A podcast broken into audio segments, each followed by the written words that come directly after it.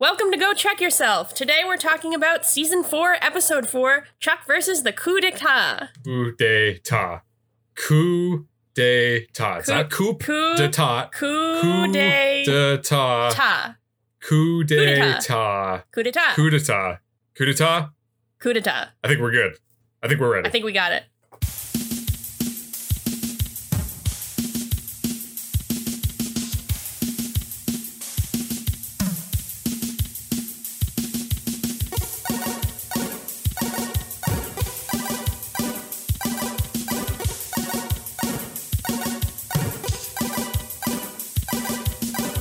Yes, that's right.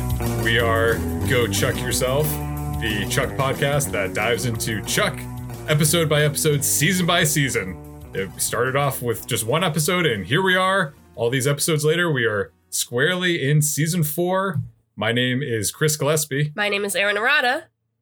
and we are indeed talking about Chuck versus the coup d'etat. Great job. I You, was, you uh, nailed it. Thank you. I'm uh, going to try to avoid saying this phrase as much as I can throughout this episode, even though I feel like I've mastered it. I feel like I'm doing okay since we've we've practiced now. Are you, are you waiting for me to congratulate you? Because I already did that. I mean, I think you did great. It was great. Sounded Okay. like a regular Frenchman. That's perfect. um, so that's what I was going for. Um, before we start this episode, I don't I don't want to say that this some a recent experience that I've had was I don't really want to compare it to a a coup or uh you know as it's defined a sudden violent overthrowing of an existing government by a small group. Okay, I don't know Um, where this is going. I would be remiss if I did not share with our listeners um, something that I, I recently received in the mail.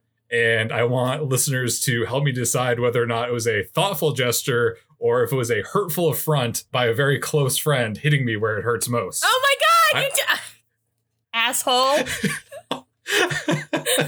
uh, I listeners of the show uh, may be familiar with our uh, our fixation on Frankie Muniz. We are, of course, a show, a podcast about the show Chuck, but we also talk about Frankie Muniz We are pro Frankie podcast. PFP. uh, and that stems from when. Uh, one of our first episodes, I had mentioned that I was initially supposed to see Frankie Muniz 2. No, sorry, Agent Cody Banks 2. In my mind, it's it's Frankie Muniz Yeah. 2. Um, Agent Cody Banks 2, Destination London on one of my birthdays when I was a child. But one of my birthday goers uh, was not feeling too hot, was reporting to feel nauseous on the drive to the theater. so we had to cancel the movie going. And I never saw Agent Cody Banks 2, Destination London. So you can imagine my surprise when the other day I walked up to my mailbox and said, Oh, there's a package in here. And I said, Oh, this package. Oh, it's from my my good friend Erin Arada. I wonder what she could be sending me in the mail. And I'm like weighing it and I'm like trying to feel the size. And I'm like, it's a soft envelope, but it feels like it's a VHS tape. And sure enough, I opened it up and it is a VHS tape of Agent Cody Banks to Destination London. And uh, I just obviously I'm pleased to now have this film. Uh, but I'm also kind of it it being on VHS is kind of I feel like I've wandered through the desert for you know 15 years and I finally come across this pool of water and I reach in and I stick my hand in and I scoop up some water and the water turns to sand in my mouth. I still cannot view this, Aaron. You don't this does not help me. Do you? I. I mean, I, I mailed it to you at your family home, so I thought maybe there was a VHS somewhere around there. Also, I just thought it was funny. It is funny. Yeah. Is uh Agent Cody Banks 2. And then I had to uh lie to Aaron pretty for a few minutes before we started recording like a sociopath where Aaron's like, Well, I sent you this thing in the mail. I don't know if you got it yet. I was like, No, I haven't received anything. I w- you were very believable. But I did receive really it. did I'm not sorry think I lied to you. that's okay. I forgive you. I hope you forgive me. That was the hardest part because I was like, she's really believing this right Yeah. now as I'm doing it. Like Yeah. I'm a really good liar. So um looking at the back of the VHS tape, did you know that Madonna is an executive producer of this? no, I didn't know that. I did read the back of it, and there are some gems on there, but I did not get to the Madonna part. Madonna and Jason Alexander are executive producers. Okay. That's very weird. Um, what were you? So were you referring to the description on the back? Just um I didn't I've never seen that movie, so just like kind of the cast I thought was fun. Frankie Muniz, big fat liar, Malcolm in the Middle, is up to his backpack. Is up to his backpack and intrigue as secret agent Cody Banks in this awesome action adventure co-starring Anthony Anderson from Kangaroo Jack and Hannah Spearritt from S Club 7. They really they replaced Hilary Duff. I guess Hillary did not want to be in this one. Stacked with new gadgets, slick special effects, and wicked chase scenes, Agent Cody Banks 2 Destination London is a top notch, top secret sequel that's licensed to thrill. Hell Foreign yeah. affairs get uh, kid tested when Agent Cody Banks heads to England to catch an evil scientist who's stolen a mind control device for his plot to rule the world. That sounds intense. Posing it- Posing as a student at an elite boarding school, the CIA's most junior agent teams up with London's hottest spy to stop this madman from turning world leaders into zombies. See? So that's that's Agent Cody Banks 2 Destination London. It's Um, an hour and 40 minutes long. That's a long movie. That's a pretty, that's longer than I was expecting. So, what I need to ask you is are you going to leave that at your family home or are you going to bring it back with you to New York to display prominently? There's a right answer. Uh, the correct answer is that I will bring it back to my apartment and I will display it prominently. Thank you, Chris. I appreciate that. I will put it in a glass case somewhere. So it's from um, there's a store called Cinephile here in LA that sells um, sells and rents movies that are not available on streaming systems, and they do have a VHS section. So I came across that, and I knew I had to send it to you. And I'm really glad I got it right. I was a little worried that the movie you were trying to see was Agent Cody Banks one, so I'm glad I'm glad I picked the right one. I I think it's used, so I guess somebody didn't want their copy of Agent Cody Banks 2. Is is the VHS correct as you take it out of there? Does it look okay? It is correct. Okay. And, and someone, whoever was the previous owner, did they were kind and they did rewind. Oh, thank God. So, yeah, that'll make things easier if I ever find a, a VHS player. yeah, so maybe we'll have an episode where we watch it. Who knows? we certainly do not know. but we certainly do know about Chuck versus the coup d'etat, and we know all about coup d'etats thanks to this episode. so, Aaron, I would be, I would, uh, I, I thank you for your kind gift, You're and welcome. I would love it if you would be able to uh, start off this episode by telling us how this episode opens. Let's do it. So, cruising right in after what the show is calling Chuck's accidental proposal, we get a little title card that says, What happened next?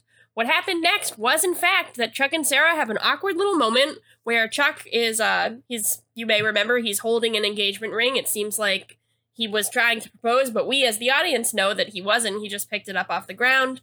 They have an awkward little conversation where Chuck notes that the ring was on the ground finally, and Sarah is just like, oh, okay. Then we have my favorite moment where Sarah makes an excuse to leave, and Chuck says, right, I'm going to go exercise. And I thought, I just thought that was fun, because obviously he's not going to go exercise. It was just a good line. We got to Morgan and Chuck watching footage of this encounter. Chuck is all in a tizzy because he wants to know if Sarah was excited or horrified by the idea of him proposing, even though he wasn't proposing. And Morgan, once again being very astute, says that the question Chuck should be worrying about isn't whether Sarah would have said yes, but if Chuck would have wanted her to. He says Chuck and Sarah are bad at communication in the day to day and could stand to work on that aspect of their relationship.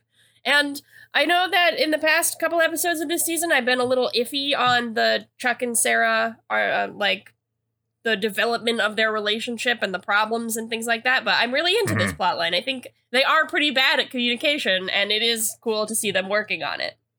Apparently, the Buy More, which I cannot stress this enough, is an electronics store that sells discount electronics, is doing a book launch of uh, a book that I don't know if he's supposed to be kind of like a Dr. Phil type, but it's like, or like a Dr. Ruth type, I don't know, but it's like a man who writes books about relationships. Specifically, Mhm. this one is about communication in relationships. So that's very convenient to the plot of this episode.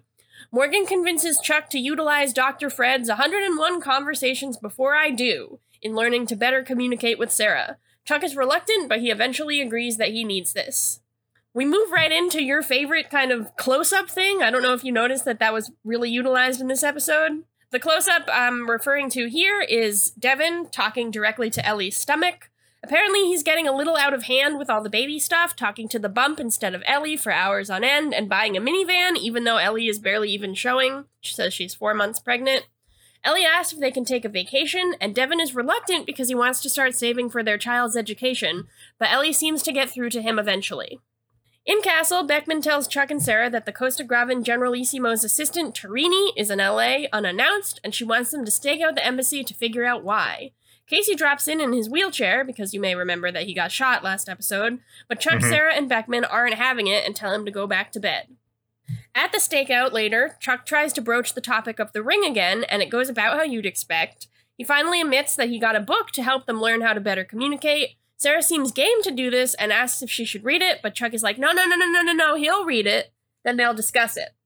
And I also I really like this scene. It feels like very realistic to a real couple, and I thought Yvonne was incredible at being like a little bit awkward, but she's also game, and she's making Chuck seem kind of like a fool, which I like. Mhm. I thought she was great in this scene. Didn't think it was weird that Chuck was like, "No, I'm going to be the one that reads the book." Like, Yeah. wouldn't it make sense if they both read the book though? No, I thought like I thought that was weird. I think like what the episode is trying to do is like Chuck doesn't want to tell her it's a book about like marriage or like preparing for marriage.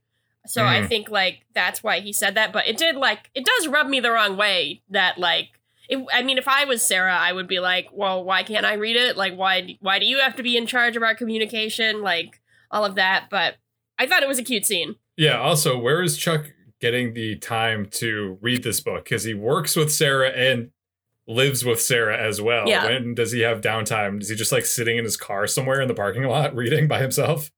He like goes, I mean, he can sit in the courtyard. I don't know. He's he has secret book time. Maybe, or maybe he's taking a the dust jacket off of another book Oh, and that's putting it on yes. top of Well, the. we've seen him do that before with the comic Mhm. books. So yeah, he knows That's how to do that. They're interrupted by a call from Beckman, who says that Torini's motorcade isn't headed to the embassy. Where are they headed, you ask? Why, to Ellie and Devon's, of course. Devon opens the door, and he's a little bit alarmed when Torini says, Good evening, Dr. Woodcomb. Costa Gravas calls once more. Which I got really excited. This episode, or this season, is doing a great job of, of like calling back to previous seasons. And like, I don't know. I, I don't know if I cared as much the first time I watched Chuck, but now I'm like really excited to see my old friends. Yeah, we uh the first appearance of the Costa Gravans in Chuck versus uh El Angel de la Muerte was a, a standout episode Yes. for us from season three. We both really liked it. Yeah. Um so yeah, I was also very excited that the Costa Gravans are coming back. Yeah. And our our friend, the Generalissimo. I yeah, I wasn't sure if the Generalissimo was gonna be in it. Like I was like, oh, maybe this Torino guy or Torini is like the new. He's gonna like be a stand-in for the Generalissimo. Maybe they couldn't get Armand Assante, but boy, do they! So after the credits, Chuck and Sarah arrive at the Woodcombs' just in time for Torini to put in a DVD sent directly from the Generalissimo. Let me tell you, it's incredible. It is Armand Assante, our Italian American king, superimposed over footage of what is presumed to be Costa Gravas. He invites Ellie and Devon on a thank you trip to the palace. I don't know why he's doing this now, because it seems like it's been a little while since they saved his life, but he's a busy man. Mhm. Uh, he invites them where they can relax in an island paradise for the weekend. Ellie is thrilled because she's been wanting to take what she calls a baby moon. Devon is a little worried, even when Sarah and Torini insist that Costa Gravas is stable right now. Chuck suggests that he and Sarah tag along for protection, and Sarah is a little bit confused, but Torini accepts, and Ellie and Devon finally agree. Meanwhile, Morgan is taking care of Casey, which Casey is less than thrilled about. The doorbell in Casey's apartment rings, and it turns out to be Alex stopping by to bring Casey soup and sick day movies. She seems excited to see Morgan and makes reference to text conversations they've been having about recipes. Casey asks if they talk often, and Morgan tries to cover, but he and Alex continue to bond over Roman holiday and other things. Casey tells Morgan it's time for him to go, and Alex heads out too. My next note just says, Ugh, I'm not even going to talk about this scene, so I guess we'll never know what it was. Suffice it to say, Chuck packs the marriage conversation book to take with him on vacation. That's all you need to know.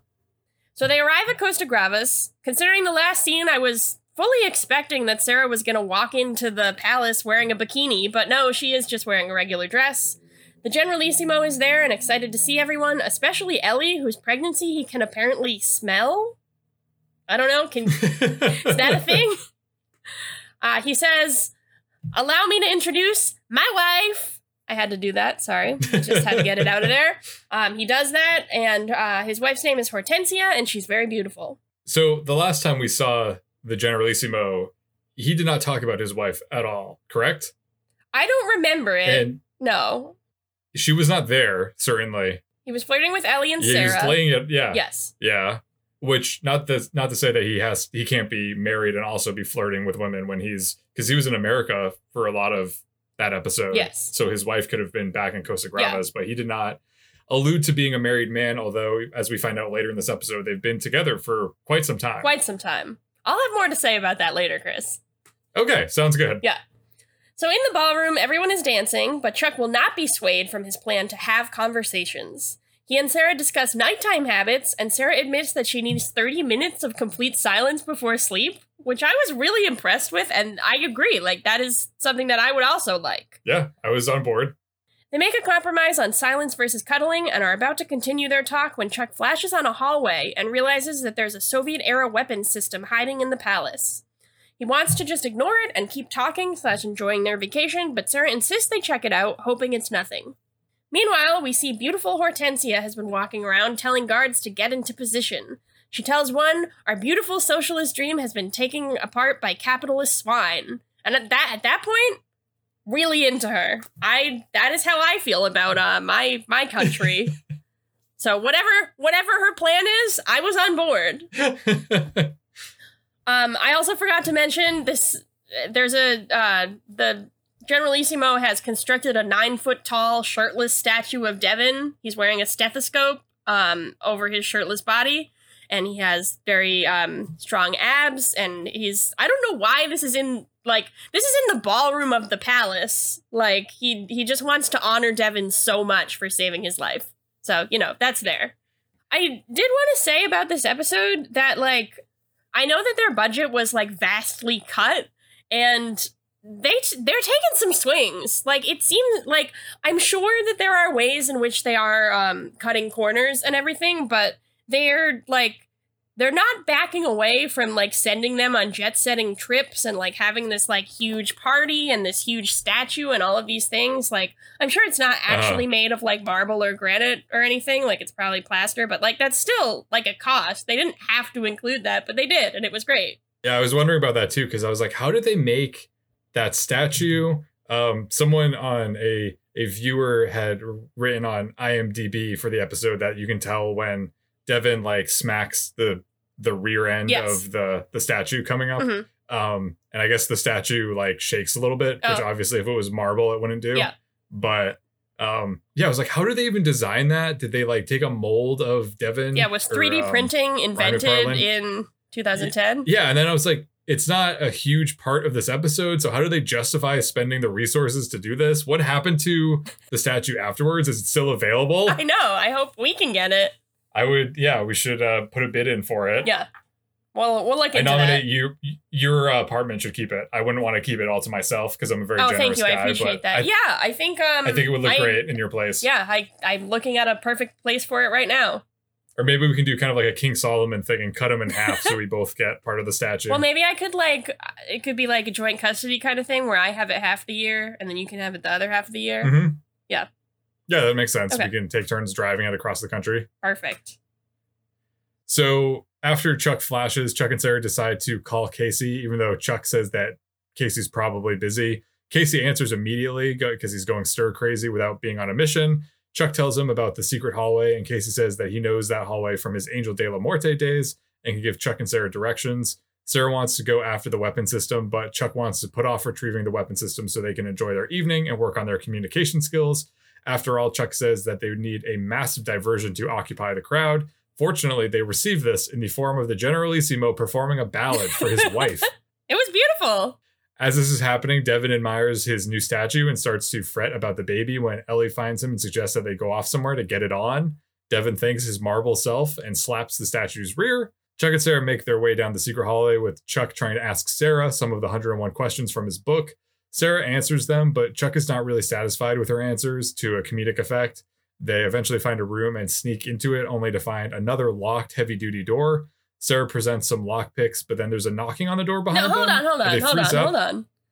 She unlock. She picks the lock with um like their their drink things. They're like the uh, toothpicks that are in the drinks. There's like cherries on the end of them. I thought that was very cute. Oh, is that what they were? Yeah, you can't just say that she. You you gotta point out that she's using like the the drink, like the umbrellas and stuff. I don't know what those are called. If we have any bartenders who listen to Go Chuck Yourself, just let us know what they're called. But she does use those. I did not notice that. I'm sorry. That's okay. But thank you for for picking up on I that. I did. Um, so there's this knocking on the door. They freeze up. They think that the you know the guards are coming after them. but the door opens and it's none other than Devon and Ellie who are getting busy. Yeah, they're just making Turn- out out there. Turns out they're trying for twins. Oh no, that's not how it works. no? No. You don't just keep pumping them in there? Don't ever say that again. You're you're a regular Jeff in this situation. What? it's, a- There- it's just a husband and wife making room love. in that room for two? There's an awkward exchange, kind of like this awkward exchange uh, between the two couples when gunfire breaks out in the main ballroom.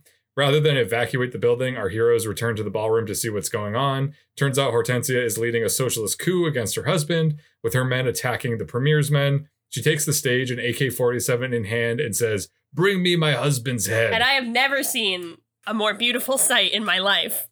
Seeing this, Ellie asks Chuck to do some spy stuff while one of Hortensia's men decapitates Devon's statue with their gunfire. Um, our heroes try to escape, but are intercepted by one of Hortensia's men, causing Chuck to flash on martial arts and steal his gun. Chuck passes the gun to Sarah, and then they work together to take out uh, more of Hortensia's uh, various henchmen. Ellie and Devon are impressed by Chuck and Sarah's badass spy skills, and Chuck and Sarah lead them out of the building. Sarah calls Casey for advice, and he tells them to go through the basement. As they do this, they bump into the Generalissimo and his men, who are also trying to hide and escape. Uh, so the Generalissimo offers to bring all of them to safety. Apparently, the path to safety runs through the Soviet weapons room. So Sarah takes out a little spy camera and snaps some photos of the various computer modules. The Generalissimo brings uh, everyone back to his private jet where they are able to relax in safety. Ellie bemoans the fact that her baby moon turned into a coup and says that it's all her fault. To which Devon says, No, babe, it's not your fault. It's Sarah's fault. She's the one who said this country was stable. Yep, that's exactly Um, what he says. He did not say that. He doesn't blame Sarah. Um, but he could, you know. She had uh she endorsed it, even though not really willingly. But Devon reassures Ellie that they will have a rain check on their baby moon when they get back to LA. Chuck is dismayed about his sister and brother-in-law's stellar communication skills and goes over to where Sarah is sitting on the plane to tell her this, even though Ellie and Devon are like four feet away. And Chuck is speaking at normal volume. As as one does. Sarah don't give a shit about her and Chuck's communication problems and tells him that they need to focus on the homeless dictator that they have on their hands. The Generalissimo can't believe that his wife turned on him like that after they used to be so in love. Torini, his number two secondhand man from before, tells him that they can bring him to the embassy in Los Angeles for the time being. But the Generalissimo says he can't trust the embassy now, so Sarah offers to get him set up with a CIA safe house. But the Generalissimo doesn't want just any CIA safe house. He wants to stay with the one person he can trust with his life, the Angel de la Vida, John Casey himself. The next day at the Buy More, and I just have to say, based on this establishing shot we see of the Buy More, the Buy More is clearly not in the same plaza that it used No, to be it's in. not. No, I noticed that too. There's not. We, I, we're missing the Home Depot and the Ralphs. Right, and it's it used to be that they had it used to be like a horseshoe shape where they had the orange orange or wienerlicious Uh-huh. on the opposite side, but now it's really just kind of this long narrow path. Um, I guess the And- the Buy More getting blown up caused them to do some major redecorating. Yeah, maybe they had to uh, move to a different location. I, the only other store that was there was Underpants, etc. I did notice that. But all the other stores are closed, so uh, or there were empty spaces. So I guess this plaza is really struggling.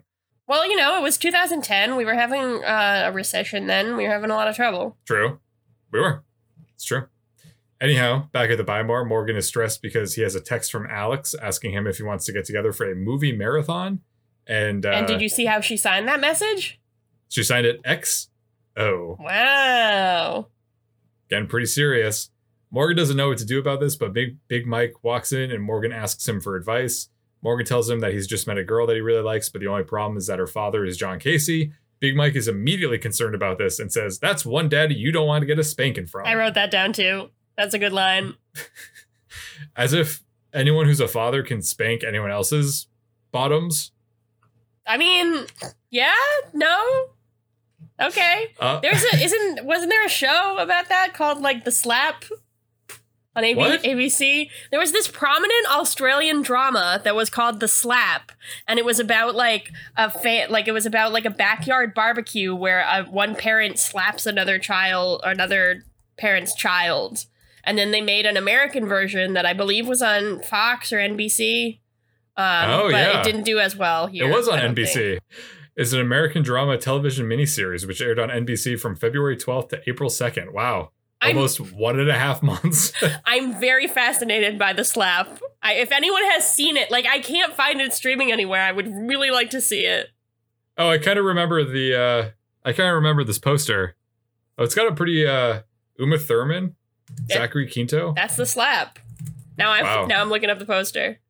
Yeah, Thandi Newton. that's the slap. Anyhow, So this has been uh go go slap yourself.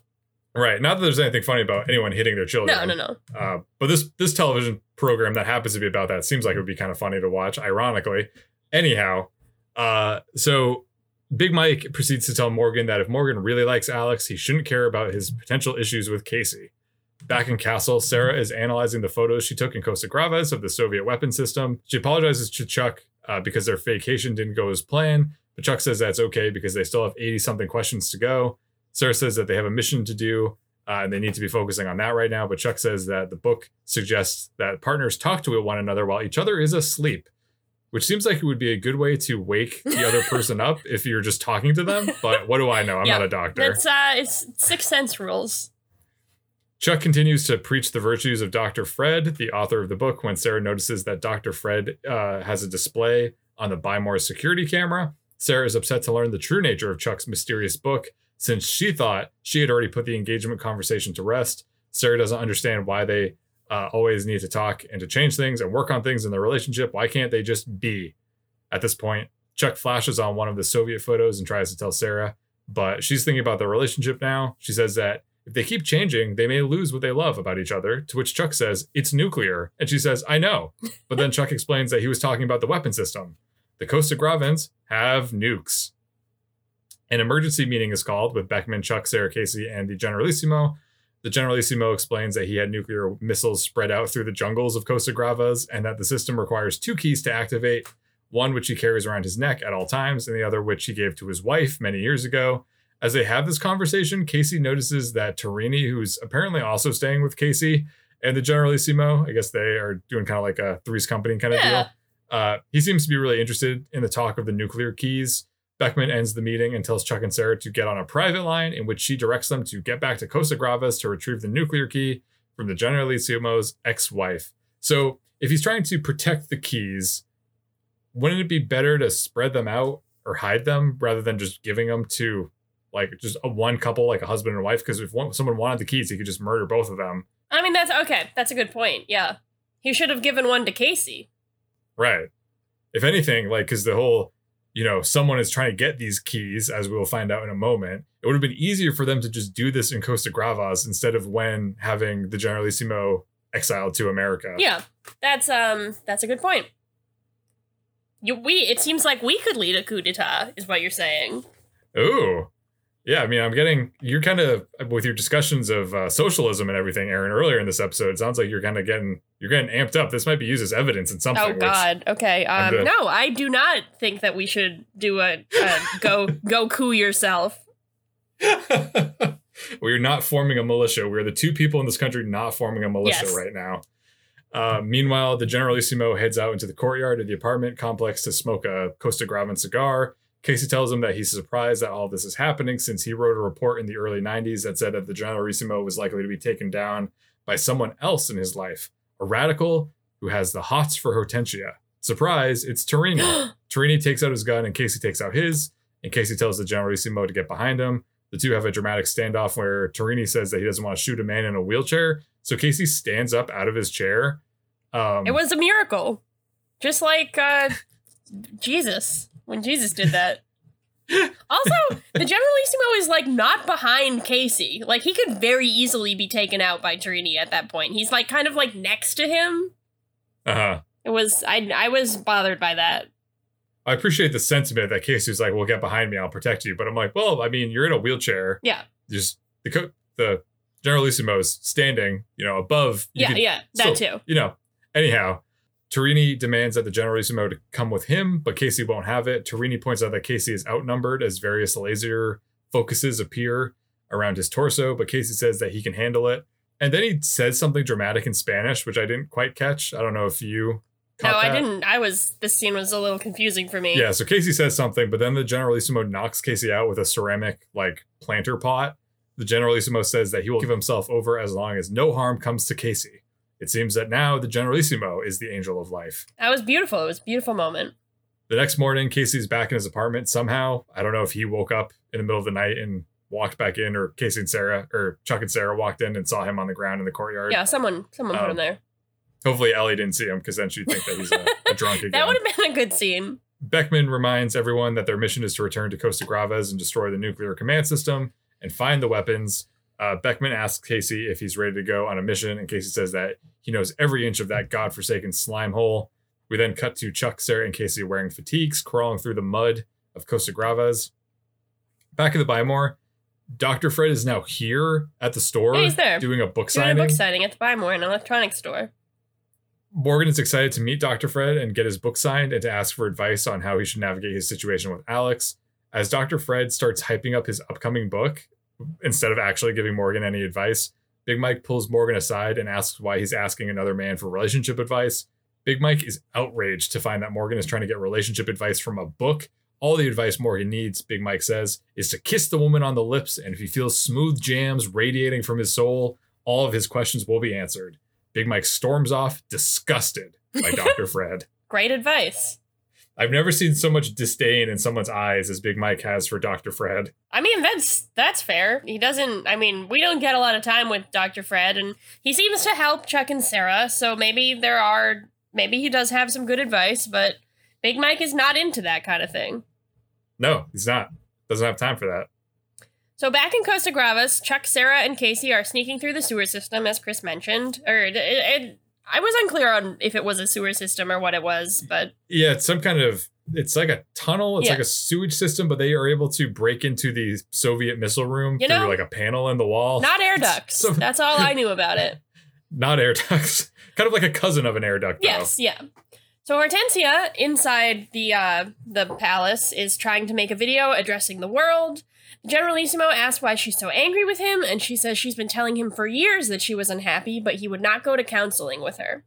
She turns back to the camera, and we see that her threat is that if anyone tries to remove her from power, she'll use the two keys to start World War III.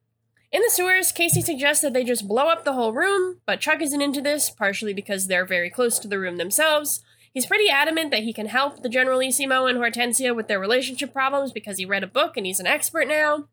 As the situation in the room turns into a standoff with everyone pointing guns at each other, Chuck hops out of the sewers and into the room and offers to mediate.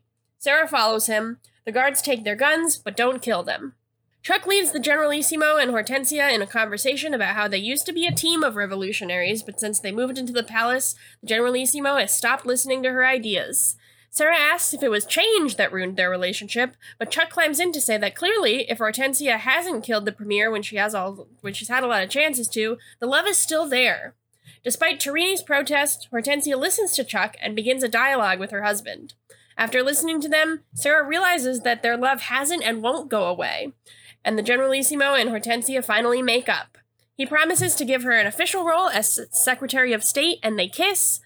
Chuck and Sarah seem to have learned a lesson too. How nice. Everybody's doing good.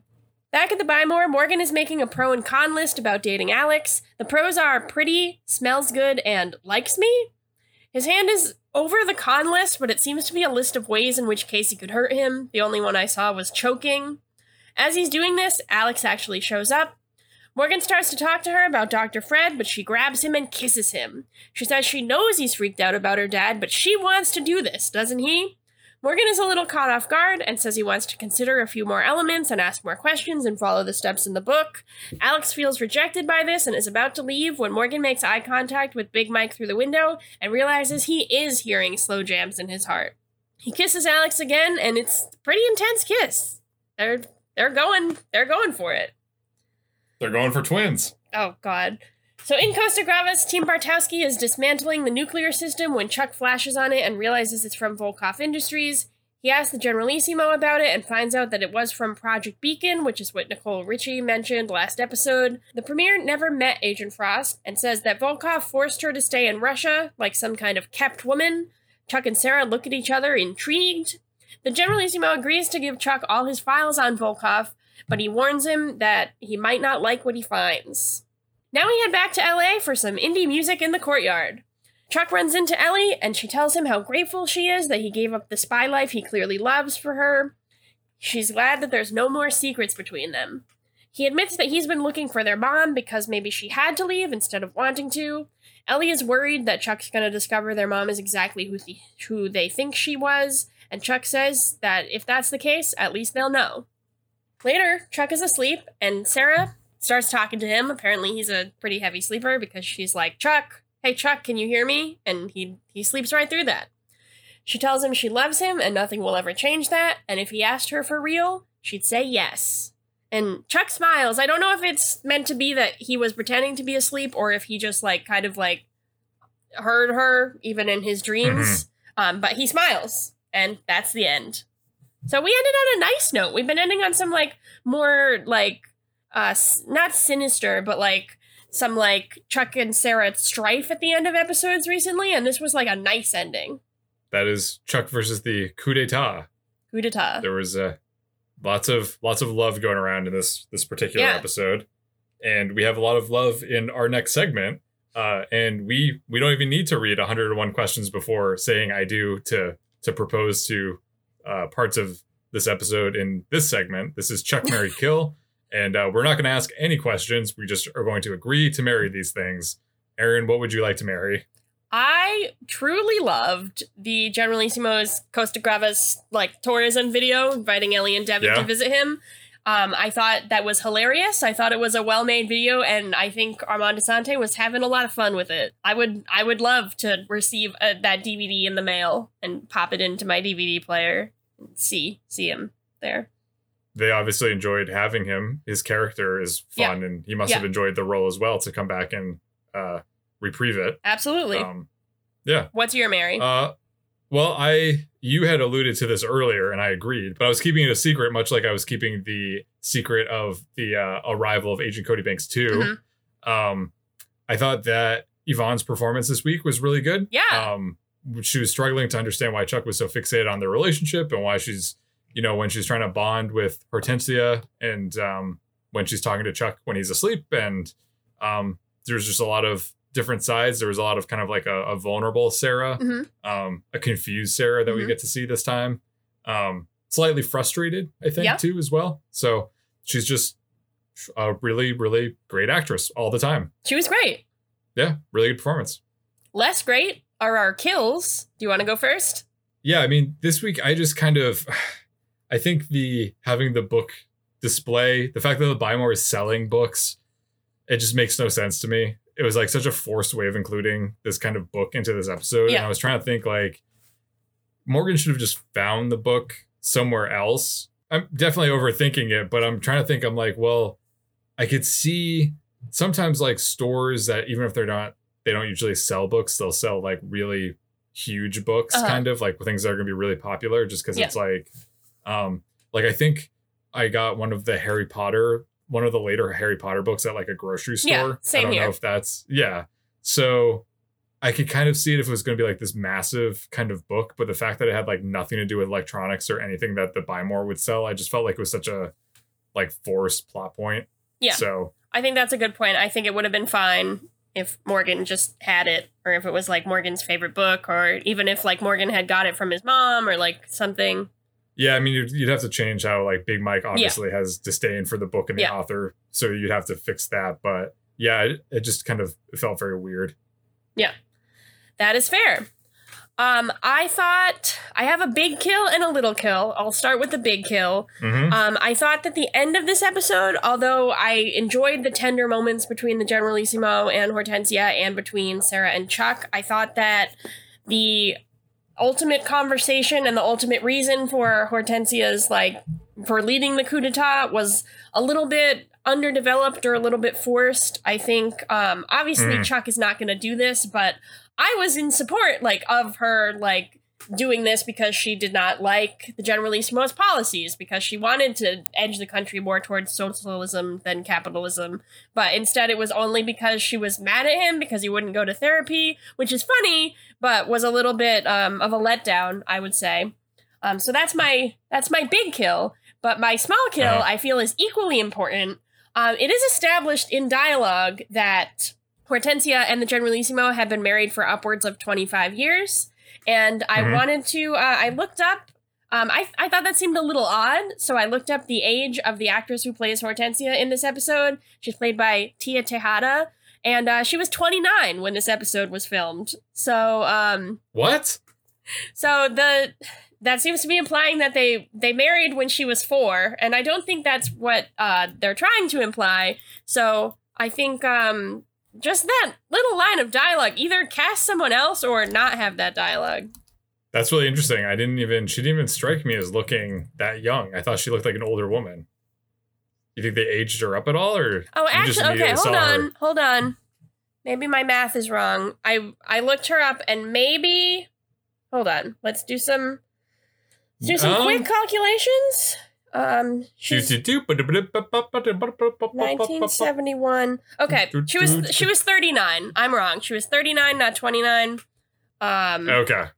but still, that's he he's much older than her. Is the point? He was born in 1949 and she was born in 1971. So the the math, um, like maybe they got married when she was in her very early 20s, but it's still suspect. Well, kind of like I feel like what you're hitting on too is that they kind of rely a lot on like, oh, you guys are the same age and you were two like crazy kids in Yeah. love in these caves, Yeah. but it sounds like he was a full full grown adult man. Yes. And she would have been a teenager. So um, yeah. So I was not into that. um I, again i think she does a great job in the episode um but i would have preferred if they cast an older actress or if it was some kind of thing where they just like said they got married recently or like they got married in the last 10 years or like whatever um but just Right. saying 25 was- made it weird because I feel like when I had first found out that he had a wife, I was Mhm. like, oh, they must have gotten married recently since we last saw him. That would almost make more sense to me. Yeah. Like as he's a character that is constantly has different women in his life, and he's like constantly getting divorced and whatnot. So, but apparently he's been with her this whole time. no i guess he has so So something that's well, I guess it hasn't been with us this whole time, but for a long time we've been doing this podcast is the scooter scale, uh, where we take the the corn dogs out of the little corn dog oven, the little rotary uh rotary uh rotation chris is acting oven it out rotisserie kind of thing. rotisserie, thank you. you're welcome Uh and we decide whether how many corn dogs would we like to give this episode on a scale of zero to five. Aaron, how many corn dogs would you like to give Chuck versus the coup d'etat? I'm going to give Chuck versus the coup d'etat four corn dogs. I thought Okay. that it was a generally enjoyable episode.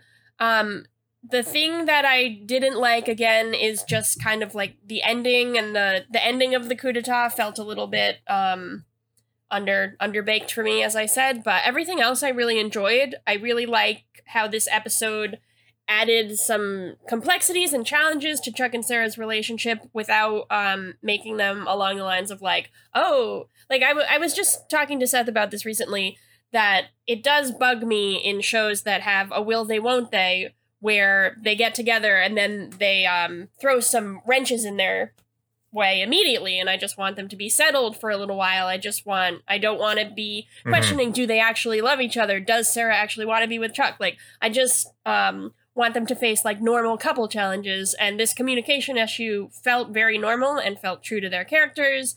I think they both handled it really well in their performances. Um and I did really like the return of the Generalissimo. I liked what they did with his character. I thought it was funny, but also tense and a, a good mission of the week. Um, I like how it added to the Frost plotline. So I think this was um, this was fun. I enjoyed it a lot. So four corn dogs. What about you? Um, I think I want to give it a three Okay. out of five. Sounds um, good. I was excited to return to Costa Gravas, um, but this episode was not as fun for me as um, Chuck versus the Angel of Death, Fair enough. with the the first outing of the Generalissimo, Mhm. just because um, I don't know. I felt like it was. I don't know if it was the pacing. Like I feel like not a lot happened, but it also felt like the episode like kind of dragged on to me for Mhm. a little while. Mhm. Like I think even just talking about it now, I feel like it kind of the plot was was not too complex. Um and I I just feel like it was kind of heavy handed with like the parallels between Chuck and Sarah, and then the Generalissimo and Hortensia, and I liked that Chuck was able to use his skills to mediate conversation between the Generalissimo and Hortensia and avoid World War Three. But um, and I too, like kind of to your point too, like I was hoping that they would Chuck and Sarah would have an episode where they'd be able to put their relationship drama aside um, for just one week, but I apparently I have to wait a little bit longer for that. That's all fair. So I totally think it was fair. solid episode. I maybe maybe a little forgettable, but it was okay. It's okay by me. Great. um, another thing that's okay by me is our our new lesson of the week, where we say what we learned this week from this particular episode of Chuck. Aaron, what did you learn this week? I learned that if I want to look like Sarah Walker, I should buy a teeth bleaching kit. Because apparently she's she's been using that. She's not naturally gifted with a beautifully white smile. She does bleach those teeth. She does it in front of Chuck. So um yeah, I could I could do that too, and then I'd look like her. Go for it. I I think about. I'm like, I wonder at what point will I, uh, you know, get my teeth whitened. Have you ever seen people get their teeth whitened? Oh, of course. Your your teeth are pretty white. I mean, I'm looking at you through a camera, and that it, they look pretty good to me. Yeah, they look pretty white in this light. Yeah. I guess it depends on the light. Yep. Uh, I learned this week that authoritarian authoritarian dictators have feelings too. Oh, that's nice. They're just like us. Uh, did you think it was? Were you startled in the scene where Chuck had a gun? Because like Chuck is very anti-gun, as we've discussed, and there was a scene where Oh, he he just had that like, yeah, he just gun? had it. I, did, I like he wasn't shooting Yeah. anyone with it, but I was just like surprised that he held on to it. I would have thought that he would have just like handed it off to Sarah immediately or something. Yeah, he looked very uh, John McClane, Die Hard ish, Yes. carrying around this gun. Yep. Um, and Ellie, I think Ellie could noticed it too. She was saying Yeah. that Chuck is obviously, you know, misses his uh, spy work. 'cause Yeah. he's He, obviously very he good looked at it. I think is what she says. He did. So He looked invigorated. that's uh, Chuck versus the coup d'état. and I've been invigorated by this episode. uh, I I uh, will be uh, packing my bags soon to uh, to go back to my uh, apartment in New York, and I will make sure that I have Agent Cody Banks 2, which is uh, probably on the same level as Chuck versus the coup d'état in terms of international espionage, and spy thrills. In terms of quality, maybe quality. Hopefully, this episode of Chuck was a little bit better, but I would I would hope that Agent Agent Cody Banks two is not better than your average episode of Chuck. But who could say? Because I can't, because I've never seen the movie. well, here's hoping that you will get to see it one day. so thank you for listening. My name has been Chris Gillespie, reminding you that food is sexy. And my name is Erin Arata, letting you know that anything is possible. So you can maybe watch a VHS of Agent Cody Banks 2 Destination London someday soon. Next, I'll mail you a, a a- VHS player in the mail. A VCR, I guess is what I meant to say. They're not very expensive. I guess that's how we're ending this episode. Thank you for listening. Bye bye bye.